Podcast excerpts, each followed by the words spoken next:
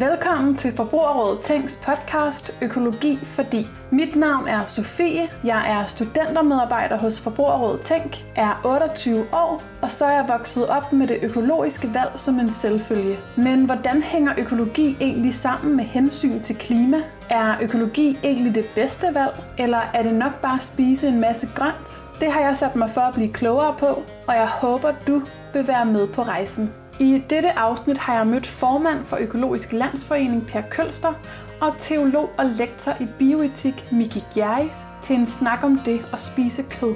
For hvorfor gør vi det egentlig? Kan vi overhovedet forsvare at spise kød ud fra en klimavinkel? Hvilken rolle spiller økologien i alt det her? Og hvordan er det lige med etikken? Rigtig god fornøjelse. Interviewpersonernes udtalelser er et udtryk for deres egen holdning. Ja, vi kan sikkert godt få mange timer til at gå nu. Så Jeg er u- overhovedet ikke om. historier fra gamle Der er dage. noget kaffe, ja. Har du fået kaffe? Jeg har taget, jeg tager. Vil du have? Ja, tak. Tusind tak. Der er havremælk på bordet. Havredrik. Havremælk, det hedder det herhjemme. Jeg synes simpelthen, det er for åndssvagt. Det hedder for Det er helvede en sjov mælk. diskussion. Det hedder også mælkebøtter, gør det ikke? Jo, eller altså begreb som pølse og frikadeller og sådan noget, det er jo svært ikke at bruge, ikke? Frikadelle kan jeg mere være med på. At, at det, det, synes jeg, der, der kan jeg godt se, at der ligger ligesom i den. Ligesom man vil også, du, du, vil også, du vil også kalde det oksekødsfrikadelle, ikke? Du vil Jo. ikke bare sælge en frikadelle med oksekød, Nej, uden at men du hvad fanden er ordet det. frikadelle Ja, for er noget? frikadelle det er vel ikke knyttet til kød? Det skal, jeg Jo, kan ikke øh, jo, jo. etymologien. Det kan vi hurtigt finde ud af. Jo, jo, for det kan da ikke være kommet af andet. Men det er en fortyskning af det italienske Ja. fritadeller. Ja, Okay. som er stegt eller ristet fritto kød. Ja. Ordet er beslægtet med fricandeux, fricandeux må det være på fransk, og fricassé. Mm. Og så delle, det har bare været danskerne, der siger, at vi skal have sådan et godt, hyggeligt ord omkring det. Delle, det er sådan Delle. noget, det kan vi sgu godt lide. og det er ret spøjst ord. Ja. Det lyder helt kunstigt, ikke? Og det skal jo handle om kød i dag. Så vi starter jo Okay. godt. Ja. Ja, det må Jeg ved, man jeg ved sige. ikke, om I sådan er med på, men Jo, det synes jeg, Du du, styrer skrev ikke? Det er Men øh, det kan jo godt være, at det bevæger sig et andet sted hen. Det ved man jo aldrig. Det men, synes øhm, jeg er helt i orden. Ja. Men vi starter i hvert fald med kødet, og altså, jeg tænker, at øh, det er jo oplagt at spørge jer begge, om I spiser kød, og hvorfor, hvorfor ikke? Per, vil du ikke starte? Det vil jeg gerne. Jamen, det er jo, jeg er jo en del af en dansk frikadellekultur for at blive i sproget. Øh, meget egentlig ret bogstaveligt, synes jeg. Altså meget traditionel øh, køkken, men samtidig også med en, øh, en øh, familiær baggrund, hvor man har gået enormt meget op i råvarer. Ikke som noget sådan øh, fancy på nogen måder, men, men som en del af en historisk øh, kultur, hvor det at have have, det at have, øh, gå til slagteren og købe ordentligt kød, og det var sådan en, en opdragelse, kan man sige. Ikke? At man diskuterede med slagteren, og var meget optaget af, hvad, hvordan ting smagte og så videre. Og der har jo ikke været nogen smalle steder, men, men, men, men kød er jo, er jo en del af, af måltidet, kan man sige, som ikke har været nogen speciel selvfølge, men det har der været der sådan ubetinget. Ikke? Øh, når jeg ikke siger selvfølgelig, så er det fordi, der har der også været dage, hvor der ikke var kød. Selvfølgelig var der det. Øh, men, øh, men så gik man jo op i selvfølgelig, hvis der var noget, der var særligt, og særlige lejligheder, så var der noget, der var dyrt, altså det fine kød. Og jeg- et lille ting, jeg selv synes er ret fantastisk, det er at tænke tilbage på, at man havde noget, der hed en kalvenyresteg. Og der fik man faktisk den kalveklump, som, hvor, hvor nyrene stadigvæk sad i, og det gjorde, at det fik en helt særlig form for øh, smag, krydring og en meget, meget flot fedtmarmorering. Så det var en helt speciel form for kødkvalitet. Og det er egentlig bare for at understrege, det, det enorme spektrum af ting og sager, som har været der historisk. Ikke? Og, og den kultur har jeg taget med mig, selvom jeg blev interesseret i det vegetariske allerede i 70'erne. Jeg er jo gammel. Og det var meget inspireret af Indien og yang og yin og yin og yang og hvad det hedder alt sammen Mm. og så videre, og så videre. Ikke? Men det har ikke gjort, at jeg har mistet lysten til kød. Så ja. Så ja, Har du øh, ændret dit, dit kødforbrug ja igennem det har tiden? jeg absolut. Men jeg havde en meget sjov oplevelse for en 10 år siden. Der startede jeg med at arbejde tæt sammen med øh, årstiderne. Og øh, gik ligesom ind i og forholdt mig til hele den der kultur omkring mm. øh, måltidskasserne. Det var lige på det tidspunkt, hvor de for alvor begyndte at tage fart. Og min første umiddelbare reaktion var, at jeg synes, det var sådan et mærkeligt tab af en original dansk madkultur. Men, men så må jeg jo indrømme, at efterhånden som, så, så gik det jo op for mig, hvad det egentlig var, der var gang i. Og egentlig pudsigt nok, fordi øh, oprindeligt har været med i økologisk, hele den økologiske verden i uh, ufattelig mange år, ikke? og har været med til at starte køkkenomlægningerne i de professionelle køkkener. Og der var det helt åbenlyst fra starten af, at det er altså 30 år siden nu, ikke? at hvis man skulle lave de omlægninger, var man nødt til at skære ned på kødet og opgradere det vegetar, vegetabilske alene på grund af prisen. Altså alene derfor. Men selvfølgelig også på grund af alle de andre årsager, sundhed osv. osv. Klima er ligesom kommet mere ind senere. Ikke? Men så derfor var det egentlig meget logisk, når man tænkte økologisk, så tænker man mindre kød og mere grønt. Jeg sender lige samme spørgsmål over til dig, Miki. Ja, Spiser du kød, og hvis ja, hvorfor? Hvis ikke, hvorfor ikke? det gør jeg ikke. Øhm, og det gør jeg ikke. Der er jo en million forklaringer i virkeligheden, som har udviklet sig gennem årene, ikke? og jeg, jeg rykker mere og mere over i, at, at det bliver en måde at prøve at udtrykke på, hvordan jeg bedst kan indgå i det fællesskab, som jeg ser den planet, jeg er en del af på. At, at, at hvis jeg skal være en, en del af det fællesskab så godt som jeg nu kan, med alle de fejl og mangler, det indebærer, så indebærer det ikke at spise nogle af de andre medlemmer af fællesskabet, som har en form for bevidsthed, medmindre jeg er nødt til det selvfølgelig. Der, det kan jo være, at man sidder på en eller anden isen, så tænker jeg, at det er svært at være veganer, eller at man har en sygdom, der gør, at man er nødt til at have noget animalsk protein og sådan noget, så er det selvfølgelig øh, noget andet. Men, men for mig er det jo udelukkende et, et æstetisk valg, kan man sige. Så derfor synes jeg ikke, det æstetiske valg overtrum for det at forsøge at, at være sådan den bedste udgave af mig selv, jeg kan i forhold til det fællesskab, jeg godt vil være en del af. Mm. Og øh, nu står der havre, drik, mælk her på bordet. Ja. Spiser du heller ikke æg og mejeriprodukter? Nej, for de indebærer jo samme form for drab på dyr. Øhm, det, det har faktisk undret mig lidt, det der, den skelnen mellem det vegetariske og det veganske fra sådan en dyreetisk synsvinkel. Fordi at malkekør bliver også slagtet og bliver til kød. Der er masser af kalve, øh, der bliver skudt og slagtet enten til kød eller til meget hurtigt, fordi de ikke kan bruges til noget. Og der er over 2 millioner hanekyllinger, der bliver slået ihjel om året, og, fordi de ikke kan bruges i ægindustrien. Så der er lige så meget død og lidelse for mig at se i både mælke- og, og ægindustrien. Så, så der mener jeg, at animalske produkter, hvis det er derfor, man er interesseret i det, så er det det samme. Er der en skældning for dig at se imellem for eksempel konventionelt kød og økologisk kød i det etiske valg? Øh, ja, det er der. Der er dels i, i selve tilgangen til det at skaffe sig mad ud af den her planet, hvor, hvor jeg ser økologien som et forsøg på at se, hvordan kan vi gøre det ved at bruge de systemer, der i et eller andet omfang forfandtes, da vi kom. Hvor det konventionelle landbrug i høj grad er et spørgsmål om at ud og sige, hvordan kan vi få mest muligt ud af det her med alle de hjælpemidler, vi har. Så jeg synes, at selve tilgangen ligger der noget, og den sætter sig jo også spor i, i de forhold, der er for dyrene, som for mig at se generelt er bedre for økologiske dyr end konventionelle dyr, fordi økologiske dyr i større omfang kan udtrykke deres iboende adfærd. Men det sagt, så er der for mig at se masser af velfærdsproblemer i økologien, som gør, at, at for mig er det ikke sådan, at de har det godt, og de her over har det dårligt. Øh, jeg, jeg synes, at øh, hvis jeg skulle vælge, så ville jeg nok foretrække at være et økologisk dyr frem for et, øh, et konventionelt dyr, men, men jeg vil nok helst være fri. Hmm. Hvad, hvad tænker du om det, som Miki siger, Per? Jamen, der er mange ting i det. Altså, der er noget i det etiske, som, som, som for mig er noget, jeg kunne godt blive rigtig nysgerrig på, og som dykke rigtig ned i. Altså, fordi, hvornår er noget, hvad skal vi kalde så noget, en form for filosoferen omkring, og en følelse og en intuition, og det etiske, det er ligesom noget, noget man spekulerer over, ikke? Og hvornår er noget en nødvendighed? Hvornår er noget ligesom en, jordnær praktisk virkelighed og sådan noget. Ikke? Og når man er i, kommer ud af, af den historie, jeg har, men også arbejder med landbruget og altid har gjort det, øhm, så ser man nok lidt anderledes på det. Og når man arbejder med dyr, ser man også anderledes på det. Øhm, folk, som arbejder med dyr, har jo et meget konkret forhold til dyr, og har i øvrigt ingen, stor, ingen fornøjelse af at slå dem ihjel. Jeg tror ikke, der er nogen, der har, der synes, det er en, Altså det, er ikke- det er jo ikke derfor, man gør det. Man gør det jo, fordi det indgår i et øh, produktionssystem, hvor det giver mening. Er der noget, der kendetegner verdens økosystemer, så er det, at, øh, at der er meget liv, og der er meget forskellighed i livet. Det er sådan set en meget, meget simpel måde at betragte naturen på, kan man sige. Og det er jo så der, vi er en del af det, og vi er beregnet til at være en lille bitte, lille bitte del af den meget store helhed. Som en abeart, der havde sådan befolket lidt her og der, og sådan kunne klare os langs nogle smukke rindende vande, eller ude ved kysterne, fordi der er vi mest hygiejniske, og der kan vi gå på jagt både i vandet og så videre. Ikke? Det tror jeg, det er sådan naturmennesket, ikke? Nu er vi så der, hvor vi er overbefolket verden, og, og, og både os selv og øh, de her produktionsdyr, de ud, udgør jo 96 procent, så vidt jeg ved, af biomassen mm. af, af pattedyr. Ikke? Det er jo helt vanvittige tal.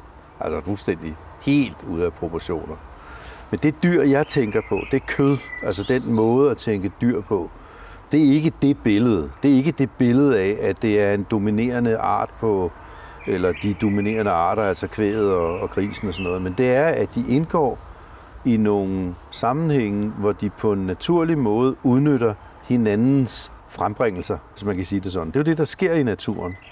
Og koen for eksempel, det er et skovgræsningsdyr. Det laver lysåbning i skovene og sørger på den måde for, at det er en helt anden form for biotop, end hvis der ikke var de her store græsædere.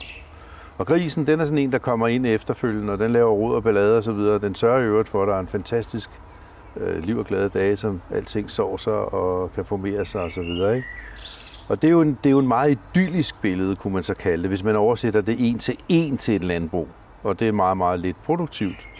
Så det er jo et eller andet sted derimellem. Det er et eller andet sted, hvor man som mennesker, kan man sige, udnytter, at dyr har nogle muligheder for at skabe et øh, naturprodukt, altså et naturgrundlag, som er det, vi kan leve af. Og der udgør dyrene en mindre del, måske i virkeligheden en ret lille del. Vi snakker 80-20, altså at det vi lever af er 80 procent øh, vegetabilsk, 20 procent animalsk, måske er det endnu mindre. Altså det er det, du mener, vi skal hen imod? Ja, ja, det er den bevægelse, og det, jeg kommer jo fra Økologisk Landsforening, og noget af det, vi har formuleret, er en meget tydelig værdigrundlag, som, som siger, at vores billede, vores ideelle billede af en fremtidig landbrugsproduktion, det er et sted, hvor det ikke er dyrene, der er målet, men at de er en del af det, fordi de skaber simpelthen muligheder jeg mener, det er med til at berige verden. Det er med til at gøre min livsglæde større, både som dem, der arbejder med det, eller øh, har muligheden for at nyde det som en del af, af vores øh, måde at spise på. Øh, og så er jeg ret overbevist om, at det har en meget, meget stor betydning for det landskab og den, øh, det naturindhold og den kulturhistorie, som vi skal forvalte, og som landbruget forvalter øh, i Danmark. Og det er ikke det samme som at sige, at man ikke godt kunne have øh, afskaffet dyrene, for det tror jeg faktisk godt, man kan. Altså, jeg har set et fantastisk landbrug over vest for London for eksempel, som har eksisteret i 40 år, uden nogensinde har haft et eneste husdyr. Ingen engang høns. Og det kan man godt. Altså, det er ikke umuligt.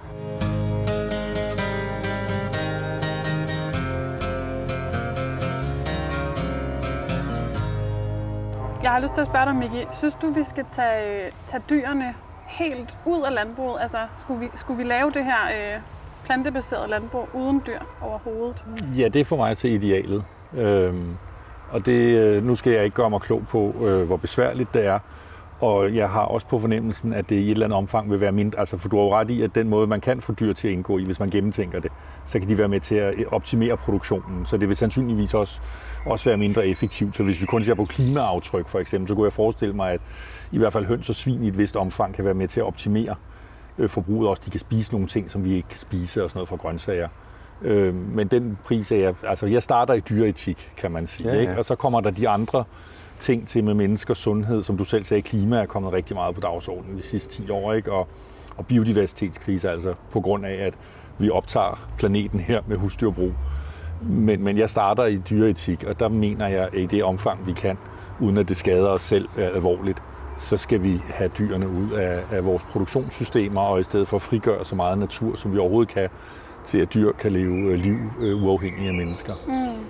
Vi er ikke afhængige af længere at lære vores mad i dyrene og i osten og sådan noget. Altså vi har fået en teknologi, der gør, at vi kan godt leve af planter hele året.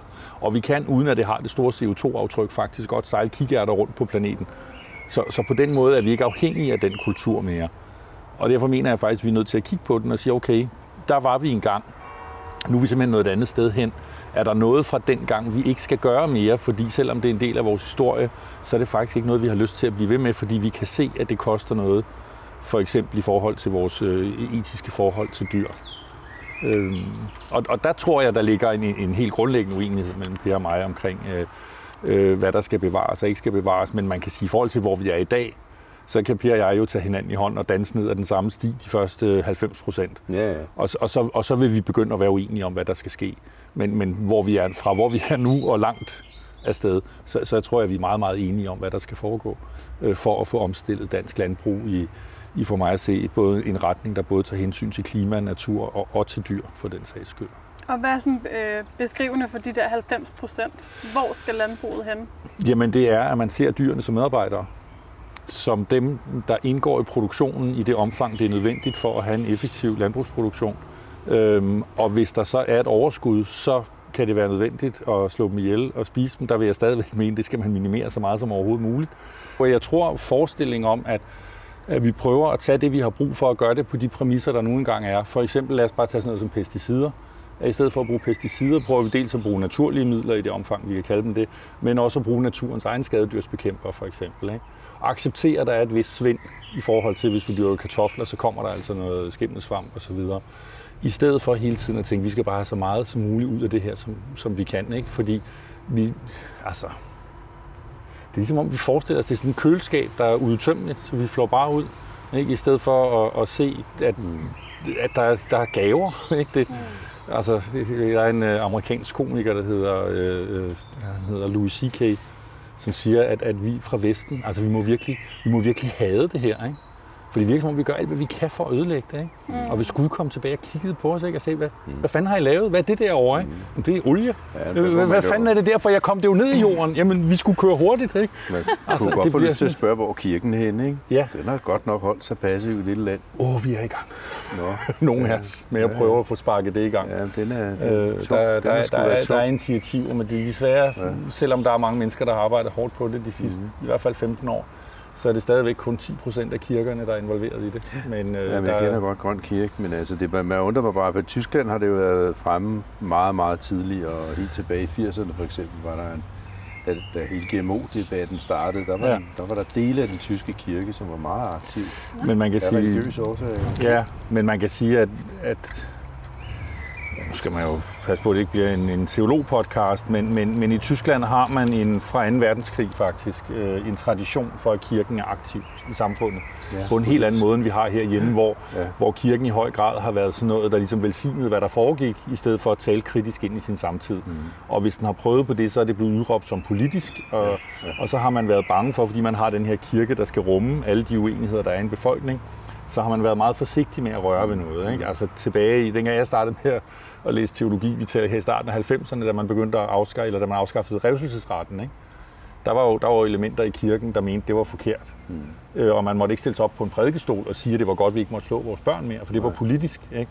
Og i dag så er det i høj grad det med natur og klima, mm. der bliver set som politisk. Mm. Så dem, der prøver at drage det ind, de står under konstant anklage mm. for det, fordi vi i virkeligheden har en kirke, der er indrettet på at være samfundsbevarende. Og det er grotesk, for er der noget kristendom ikke er det samfundsbevarende. Ja, Kristendom er et telt, du ja. slår op, hvor der er brug for det, stiller du op på en ølkasse, ja. Ja. og så roer du det fandme ikke godt nok. Ja. Og så går du din vej igen ind i korsfester der. Øh, og, og der har vi på en eller anden måde fået lavet en mm. kirke, hvor vi render rundt i fløjlskåber og velsigner døbefonde ja. og alt muligt, undskyld mig, men, men teologisk set irrelevant, i stedet for at, at gå ind i det her. Men det, der synes jeg, der er mere og mere på vej, også i dansk mm. teologi og i dansk kirke, heldigvis. Mm.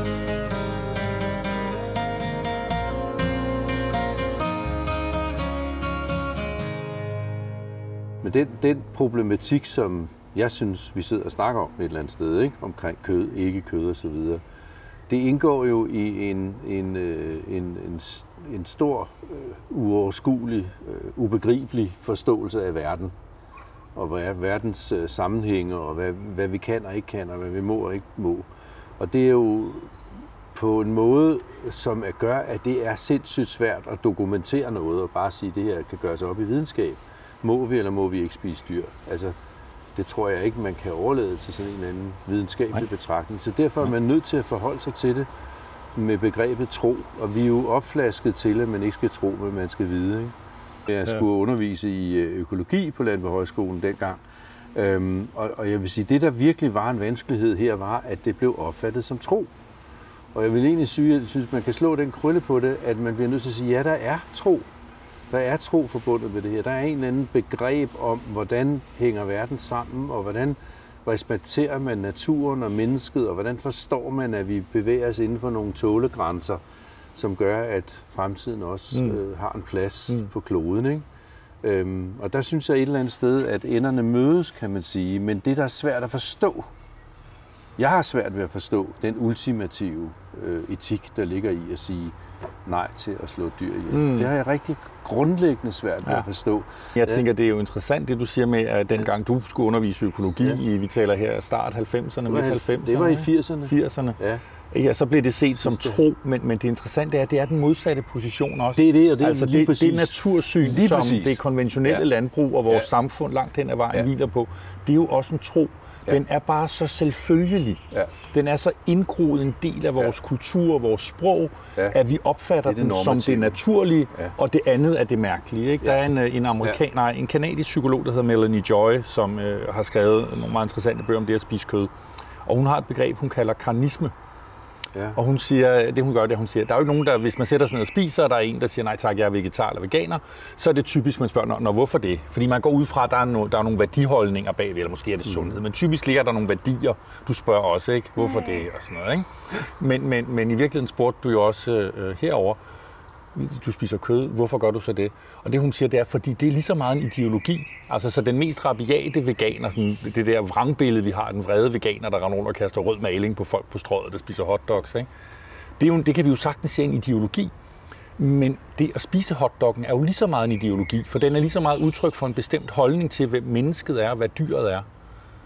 Og, og det, derfor så er det jo ikke sådan, at der er nogen, der sådan, vi kommer ligesom sådan nogle, og vi tror på noget, og sådan noget, de andre er bare fornuftige. Nej. Vi tror alle sammen på noget, Nej. og det bliver vi nødt til at lægge frem for hinanden og forklare, og så er ja. der videnskab, der kommer ind over og kan være med til for eksempel at begrunde et lavere kødforbrug, vi har i dag.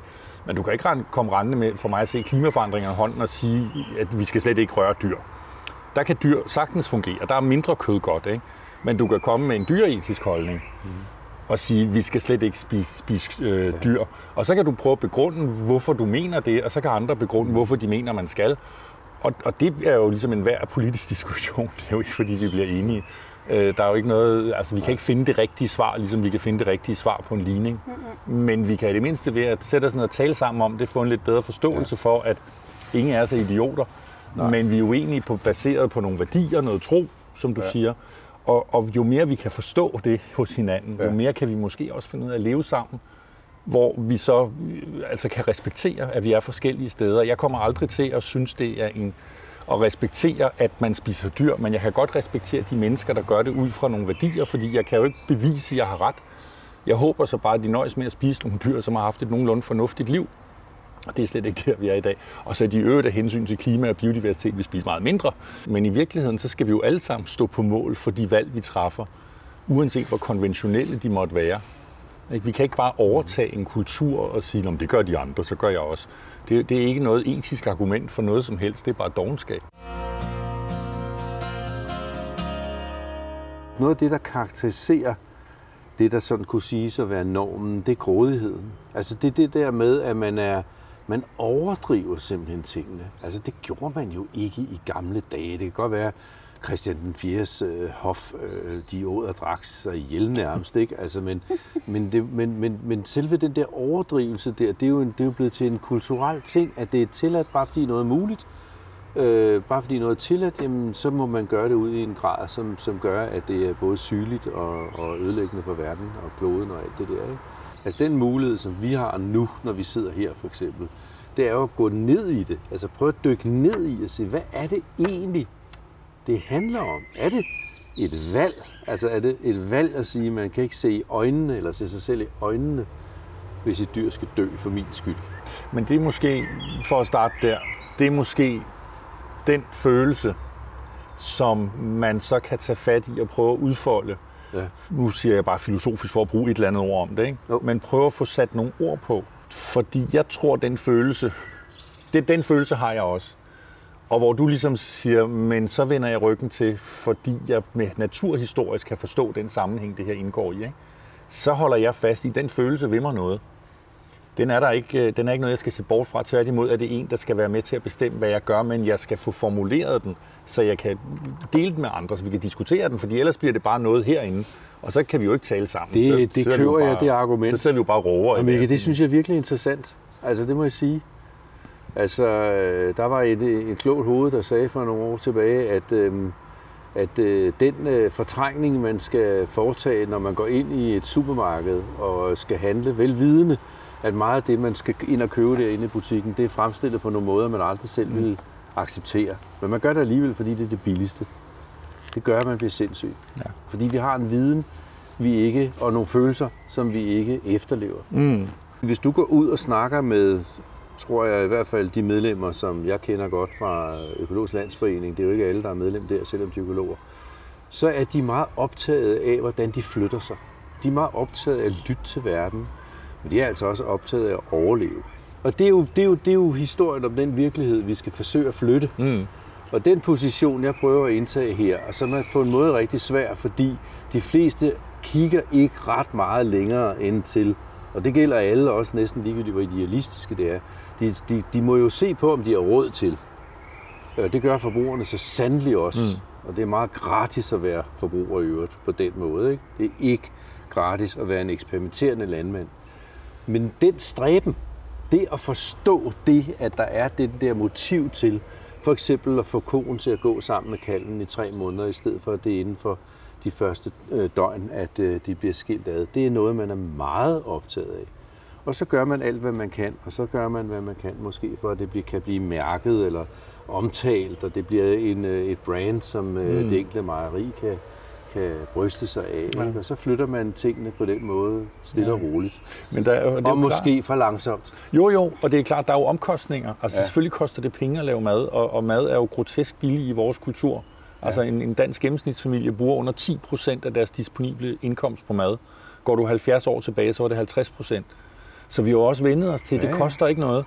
Og der synes jeg også, at vi er også endt i en frygtelig situation, når de vilkår, vi byder dyr, de er bestemt af, hvad den enkelte forbruger lige har lyst til at hive op af lommen, når man står nede i supermarkedet. Ja. I sådan en hyperforbrugskultur, hvor man samtidig får reklamer ind i hovedet for, at du skal øve dig også på charterferie, du skal have en ny Men fladskærm. er det, og... er det forbrugerens ansvar, eller er det i virkeligheden, handler det her i virkeligheden ikke om, at landbruget skal reguleres? Eller vi hvor skal, ligger det vi skal holde op med at tænke på, at der er noget landbrug herover, der er nogle forbrugere der, og så er der en stat der. Vi skal forstå, at vi er et samfund. Det er en organisme. Og en del af den organisme, den sørger for, at vi har noget at spise. Og så er der nogle andre dele af organismen, der laver noget andet. Men hvordan det, vi får at spise, bliver lavet, det er et fælles ansvar. Men hvem, hvem skal sørge for, at vi nedsætter vores kødforbrug? Hvad tænker du der, Per? Jamen, altså, nu prøvede jeg at bringe ordet grådighed på banen før, øh, for det er jo sådan set det samme, du siger nu, ikke? Altså, det vi bliver tudet ørerne fulde med, det er at maksimere en økonomi, som gør, at vores forbrugsmuligheder bliver mere og mere vanvittige, kan man næsten sige, ikke? Vores indkomster stiger, og vi kan leve som grever og baroner ikke havde råd til for 100 år siden. Altså, Øhm, og det er det, der ikke går. Det går jo på ingen måde, og der er etikken omkring dyr er jo en lille brik, kan man næsten sige, i det spil. Men det handler jo virkelig om, hvordan vi forvalter vores ressourcer, og hvordan vi, vi øh, beskytter øh, menneskehedens fremtid. Og i det spil, kan man sige, der er ikke råd til at overlade det til hverken den ene eller den anden. Eller den. Det er os alle sammen, som på en eller anden måde skal forstå det her.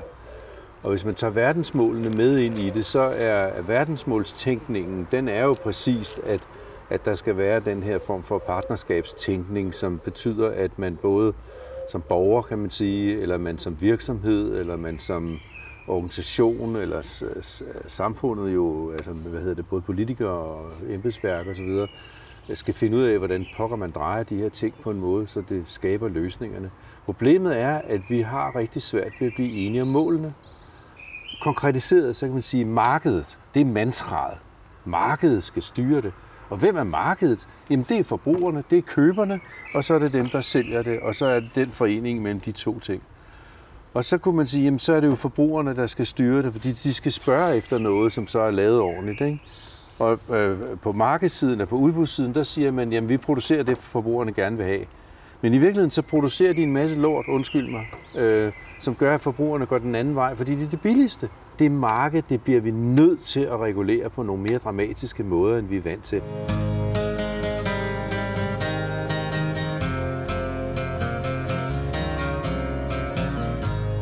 Altså er der en ting, der er helt sikkert, så er det, at det er ikke efterspørgselen, der regulerer udbuddet. Nej, det er på nogen som om. helst måde. Hvis, hvis det var tilfældet, så fandtes der ikke reklamer. Nej. Og der bliver brugt 100 af milliarder af kroner på reklamer for at fortælle mig, at jeg skal købe noget. Og det bliver der ikke brugt, hvis det ikke virkede.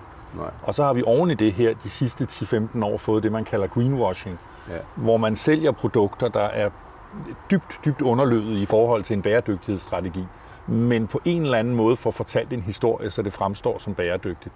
Og det her kan nogle gange være så indviklet at finde ud af som forbruger, at man ja. simpelthen bare slår, om jeg så må sige, som en anden travhest, tror jeg det er, der gør sådan noget, slår op i banen ikke? og siger, så står Per og siger noget, så siger Miko noget, Miki noget, så siger Danish Crown noget. Det må politikerne finde ud af. Jeg overgår det ikke. Jeg køber det, der er i supermarkedet. Ikke? Så det er, også, det er også at overlade ansvaret til nogen, der faktisk mm. også har andet at lave. Mm. Ikke? Prøv at forestille dig, hvis jeg kom til dig og sagde, nu skal du se her, jeg har lavet to slags salat. Lad os forestille dig, at salat ikke fandtes. Og så kommer jeg i dag og siger, nu skal du bare, har du lyst til at smage? Du smager, du siger, hey, det smager skide godt. Salat, det vil jeg godt have mere af. Så det er fint. Her, der er noget, der koster 100 kroner. Øhm, og så er der ikke nogen omkostninger bagved, der ikke er dækket. Her er noget, der koster 10 kroner. Til gengæld så har jeg for 90 kroner forurenet grundvandet, så der er sprøjtemidler i det. Jeg har fjernet noget biodiversitet osv.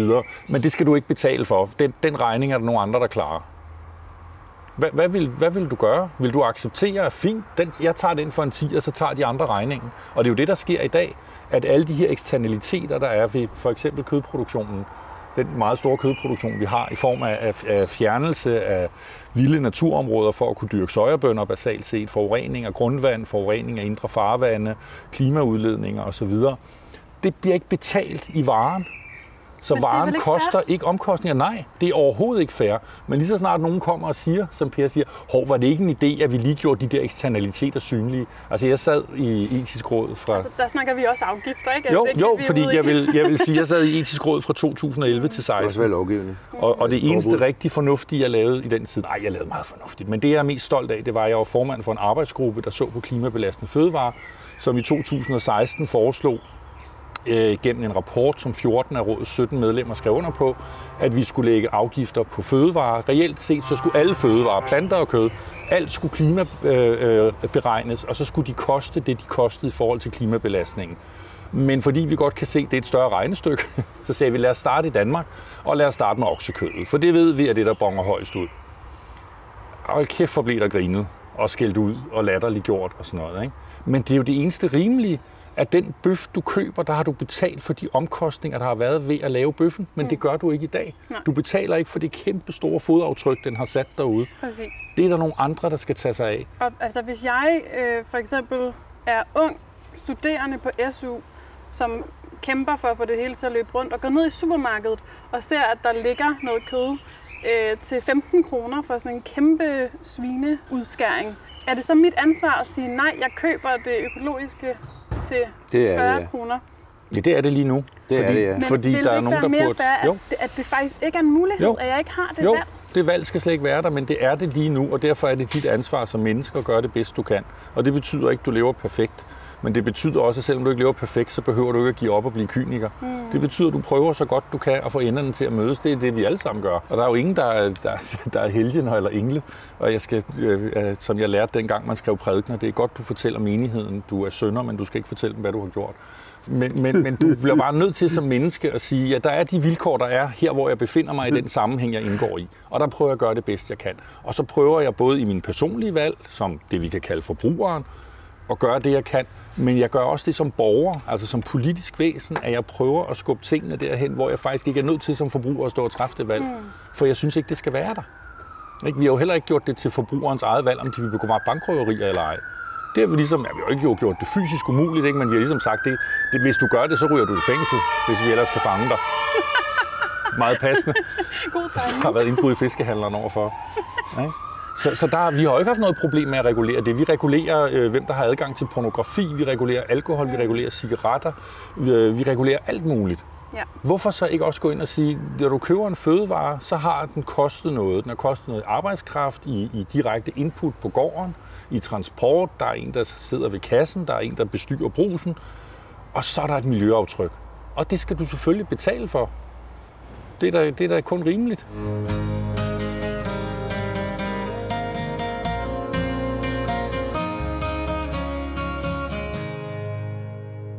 I forhold til at træffe et etisk valg omkring at fravælge kød, handler det om, at vi ikke ser dyrene og hvordan de har det. Altså netop det her med at gå ned i køledisken, der er sådan en fin lille tegning af en glad gris, ikke? Det er i hvert fald et stykke af vejen. At, at, at, altså, det er jo det mest groteske. Det er jo de der øh, pakker med, med udpinte dyr, øh, der er blevet hakket og proppet i egen tarm, og så er der sådan en gris med forklæde på og kniv og gaffel i hånden og en kokkehue. Altså, det, det er jo så grotesk. Ikke? Og, så, og så påstår man, at sådan nogen som mig, at vi sentimentaliserer og vi antropomorfiserer dyrene, som man siger. Ja. Er der nogen, der gør det, så er det kødindustrien. Hvad betyder det ord? Det betyder, at vi menneskeliggør dyrene. Ikke? At, at, altså, ligesom, hvis man kommer og siger, at du kan da ikke behandle en gris sådan, det er ikke sige, om nu er det jo ikke børn, vel? Altså, så, og, og jeg har jo den point, nej, det er ikke børn, men det er heller ikke madpakker på ben. Det er noget indimellem, vi skal finde noget at forholde os til. Så, så, så, så det er et stykke af vejen, men, men der er jo en, en anden ting, der er, at man kan jo godt, som Per gør, som jæger øh, gør, ikke? og de slår jo deres egne dyr ihjel. Ikke? Er, der, er der en ting, du siger, at du har svært ved at helt forstå, hvor jeg kommer fra, er der en ting, jeg har svært ved at forstå, så er det sætningen, jeg holder et dyr, og jeg spiser dem. Altså ind i mit hoved må sætningen hedde, jeg holder et dyr, men jeg spiser den. Men jeg kan jo høre, at mennesker, som jeg mener er fornuftige og deler mange synspunkter med, de siger det andet. Og det bliver jo min opgave at prøve at forstå det der og, altså hvordan man på en gang kan sige, at jeg holder af noget, og jeg spiser det. Og, og, og, og der igen, så kan vi være enige langt hen ad vejen, også omkring vigtigheden af, at vi som mennesker gennem vores mad oplever, at vi hører til her at hver gang jeg bider ned i, i, i en ærtebæt eller et jordbær, så er jeg med i en 14 milliarder år gammel fortælling, der har ført til, at vi sidder her i dag. Og får den der oplevelse af, at jeg er den del af denne planet, der har kunne rejse mig op og bruge ord til at kommunikere mine tanker til andre, og få lov til at bevæge mig omkring og elske og sørge og være liderlig og være træt og have ondt i ryggen. Det skal maden være med til at minde mig om. Og det er den ikke i dag der er mad blevet et eller andet øh, øh, teknisk øh, redskab til at holde organismen kørende, og så foregår alt det interessante heroppe i, i kraniet, ikke? Øhm, hvor vi ser os selv som sådan en slags hardware, og så er det softwaren, der sidder oppe i hovedet, og det er fuldstændig forskruet. Men det grundlæggende valg er, det dyr, der står der, synes jeg, det er i orden, at det skal dø, for at jeg kan spise det, når det ikke er nødvendigt for min, min fysiske trivsel, og jeg samtidig kan se de enorme omkostninger, det har øh, på andre punkter. Hvis vi lige glemmer etikken et øjeblik, ud fra en ren klimavinkel, kan vi så forsvare at spise kød? Og her tænker jeg primært oksekød. Ja, men altså, hør, hør her, den er jo rigtig, rigtig træls, den der med oksekød, ikke? Altså, den er jo blevet en, en, en form for um, mantra, eller en religion, kunne man næsten sige det, ikke? Øhm, forskningsmæssigt, videnskabeligt og livscyklusanalyser mig her og mig der, det siger jo alt sammen, at øh, en ko, den er faktisk en øh, Guds værste vandskabning. Det er jo sådan set det, man siger, ikke? Fordi den har det fordøjelsessystem, den har, og den øh, nedbryder øh, plantematerialer, og mange af de kulstofforbindelser, der er, de bliver til metan, og det sker ved hjælp af bakterier nede i vommen på sådan en ko. Og det vil sige, hvis man, hvis man som udgangspunkt dømmer koen ude, så har man altså på en eller anden måde fuldstændig for mig at se misforstået, hvad, hvad det her øh, skaberværk, hvad det egentlig handler om, og den fuldstændig fantastiske finurlighed, som verdens øh, biodiversitet øh, dybest set handler om. Problemet er ikke koen, problemet er antal. Det her er ikke en diskussion om koen. Det er en diskussion om, at vores fødevaresystem på verdensplan er kammet fuldstændigt over. Og vi i øvrigt så står tilbage med det problem, at vi har en menneskehed, som fylder så meget, så vi, mennesket i sig selv er et problem. Det vi er nødt til at se på, det er, hvad for en balance kan vi udvikle ved at forstå helheden i systemet. Vi kan ikke kigge på koen. Vi kan ikke kigge på den isoleret. Vi er nødt til at se, hvad er det for en sammenhæng, koen indgår i. Og hvad for en funktion har den i det økosystem, som tilbyder os det overskud, som gør, at vi har noget at leve af. Og der er det klart, hvis man, hvis man vælger af etiske grunde at sige, at koen er der ikke, så er det ligesom, så diskuterer vi lidt på en anden banehalvdel. Men etikken kan være med til at understøtte klimadiskussionen. Ja. Og den kan også være med til at, at udfordre, kunne man sige, biodiversitetsdiskussionen. Og hvis I kender det der schema, der handler om de her planetary boundaries, som er det, FN arbejder ud fra, og som er en meget berømt øh, figur i virkeligheden, der siger noget om, om vi har overskrevet grænserne. Mm.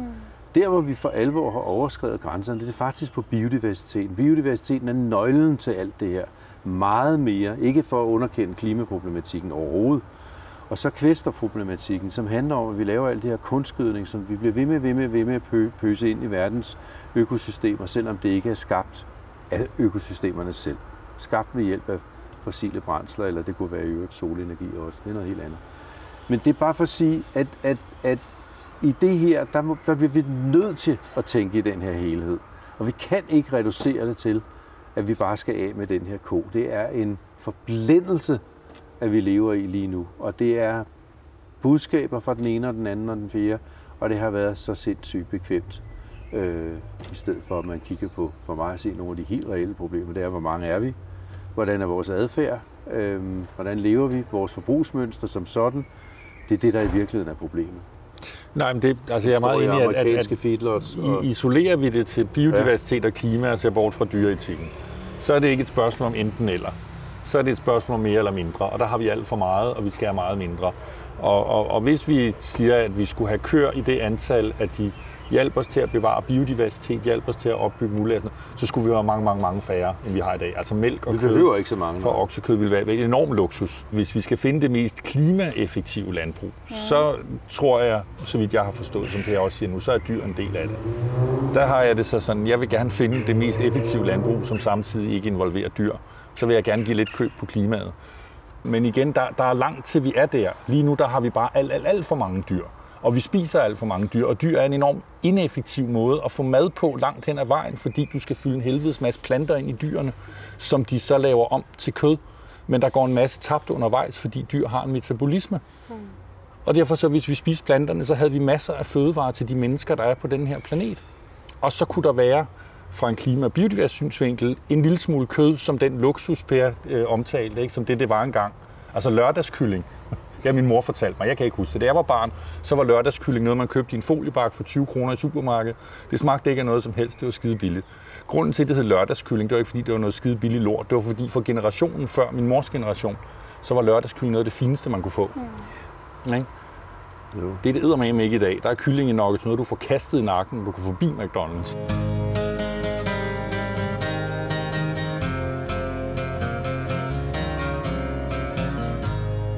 Altså, det er jo sjovt, at vi mennesker har sagt, åh, oh, vi skal finde en eller anden måde at måle på, hvem, hvem er vigtigst. Og hvad er det, vi kan? Når vi kan, vi kan tænke, ah, det at tænke er det vigtigste, så er vi vigtigst. Vi skal prøve at se os selv som nogen, der er med i et fællesskab, hvor de forskellige dele af fællesskabet har forskellige funktioner og forskellige evner. Vi har nogle særlige evner, og det vi skal bruge de evner til, det er at indgå i fællesskabet, så vi understøtter fællesskabet så godt som muligt. Og der er vi blevet så mange, og vi er blevet så magtfulde, så vi lever i det, man kalder den antropocene tidsalder. Den tidsalder, hvor det faktisk rent bogstaveligt er mennesket, der bestemmer alle andre nulevende arters fremtid gennem vores handlinger. Det er med noget at ansvar at stå med. Mm. Og vi har hele tiden tænkt, det at vi er noget særligt, det vi kan tænke, det gør, at vi har flere muligheder, så må vi mere. Og sådan er det ikke. Jo stærkere du er, jo mere ansvar har du. Og det ved vi godt. Hvem har læst højt fra Pippi Langstrømpe for deres børn? Hvor hun siger, at den, der er meget stærk, skal være meget sød og sagt til sine børn, men det passer jo ikke. Men det er jo præcis det, det handler om, vi er de stærke, og derfor skal vi være meget søde. Ikke? Spider-Man får det at vide, da, da hans onkel finder ud af, at han, han har de der superkræfter, efter han er blevet bidt af en radioaktiv æderkop, eller fanden det er. Så siger onklen til ham, nu skal du lige huske, with great power comes great responsibility. Og det har vi glemt. Vi tror bare, with great power come great opportunities. Hmm. Men det er jo der, i ansvaret ligger. Men vi er jo hævet på den måde, at vi er bevidste om det ansvar.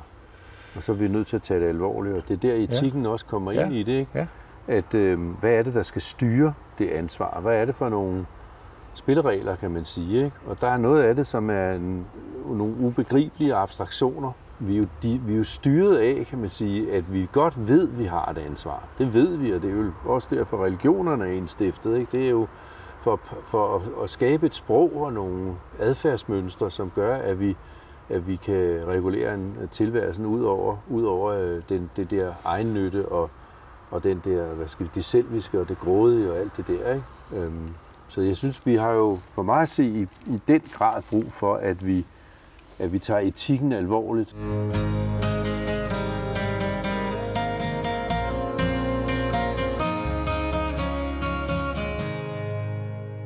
Og det sidste, jeg bare lige gerne vil høre jer om, det er, hvad jeres livret er. Vil du starte igen, Per? Det er mad.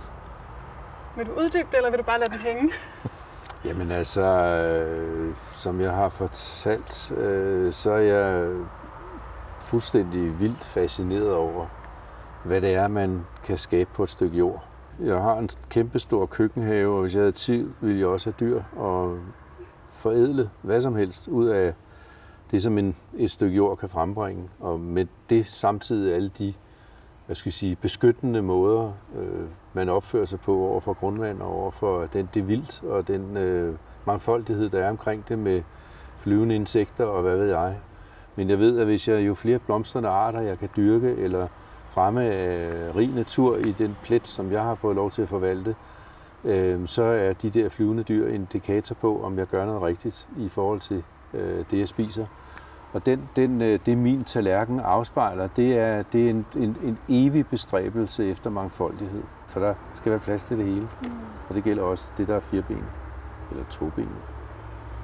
Smukt. Miki? Jeg tror, jeg har et mere prosaisk forhold til min livret. Tag 7-8 forskellige slags grøntsager, det er faktisk lige meget hvad for nogle. Hak dem. Bare være sprøde og friske. Lav en silkeblød hummus. Lav en god guacamole og så friskstegte falafler. Det er mm. altså det, det er det mad, guderne spiser for mig at se, og jeg gør det selv så tit, som jeg kan komme til det. Det er, det er, det er der ikke noget, der kan slå. Nu kunne vi jo netop godt blive ved, men jeg får bare lyst til at sige, at avocadoen er ikke dansk. Nej. Kikærten er rigtig svær, den hører ikke hjemme i vores klima. Den tilgang til mad, det er en moderne, ahistorisk og globaliseret måde at spise på. Og den er rigtig logisk i forhold til at være bymenneske. Den er logisk i forhold til, at det er sådan, verden ser ud i dag. Men den er ikke logisk i forhold til at hvad skal jeg sige, skabe den kontekst, som det, jeg prøver at sidde og formidle. Så jeg siger ikke det her for at tale det, du siger ned, men jeg siger det for at skabe en form for refleksion eller baggrund i forhold til, hvorfor jeg sidder og præsenterer noget så indviklet, som det, mm. jeg sidder og siger. Ikke? Jeg synes, det er sjovt, du siger det, fordi det er ja. jo faktisk, man kan sige, vi er jo alle sammen på en eller anden form for rejse. Ja. Jeg har været på en rejse i forhold til, at jeg er vokset op med at spise dyr. Og det var først i, i en alder af en 30 år, det gik op for mig, at der var sådan set noget at tænke over her. Ja. Nu er jeg blevet 51. Nu er jeg på en rejse, der handler om at forbinde det, jeg spiser med den jord, jeg træder på. Ja. Og, og den er jeg ikke nået til nu, så nu spurgte du, hvad min livret var. Så tænkte jeg bare, hvad kunne jeg godt tænke mig at få på tallerkenen i aften.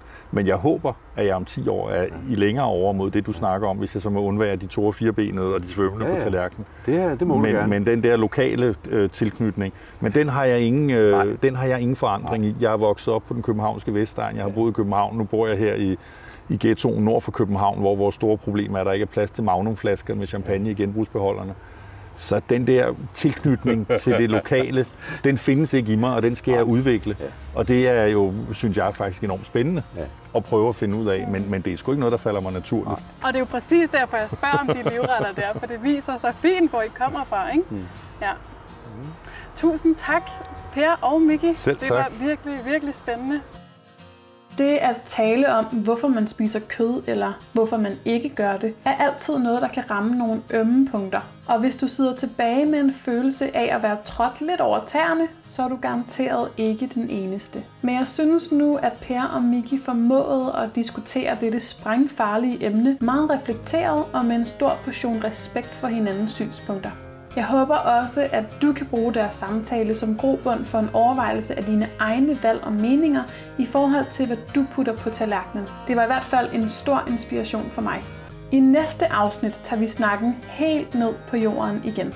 Du skal nemlig møde en passioneret kok og restauratør, for hvem økologi og bæredygtighed er nøgleord. Ja, faktisk var en af hans restauranter den første økologisk certificerede restaurant i verden til at modtage en Michelin-stjerne. I afsnittet kan du høre ham tale om, hvorfor det at have et indgående kendskab til sine råvarer er en mindst lige så vigtig del af at lave god mad, som smagen er. Og hvorfor han mener, at det at vælge lokalt ikke nødvendigvis handler om geografi. Tak fordi du lyttede med, og på genhør.